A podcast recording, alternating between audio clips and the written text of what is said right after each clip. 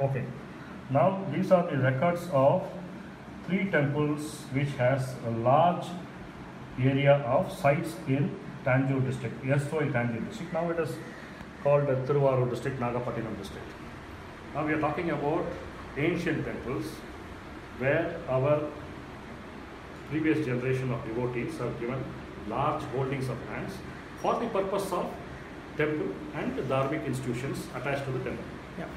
Now Rajagopalaswamy temple has got 36 lakh square feet. That means the entire village belongs to Rajagopalaswamy temple. So this is the first one. Rajagopalaswamy. Yeah, this is the first one.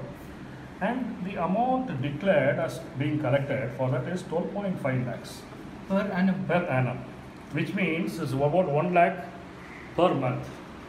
Now let me do a calculation. 36,000 square feet per lakh means 4 lakh square yards.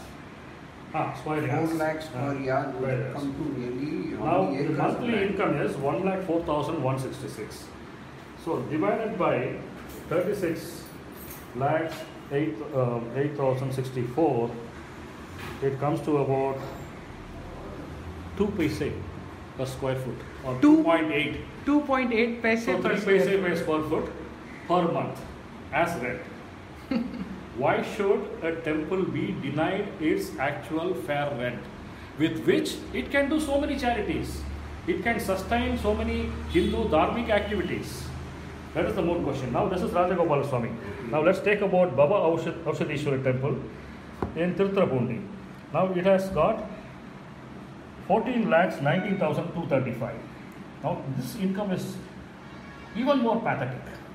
The income the temple gets annually is 30,000 rupees, which means it is getting about 2,500 rupees a month, if my calculation are right. Let's do a math here. 30,000 rupees divided by 12 is 2,500, yes. Divided by 14,19,235 square feet. It means 0.001. That is not even one paisa. Not even one paisa. 1/10 of a paisa. 1/10 of a paisa.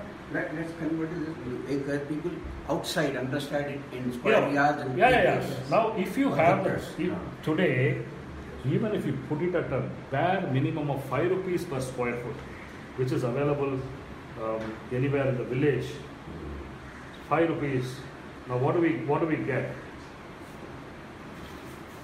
Into 5 is 70 lakhs per month, into 12 is 8.5 crores. That is what the temple should be. 8.5 crores is what the temple should be making.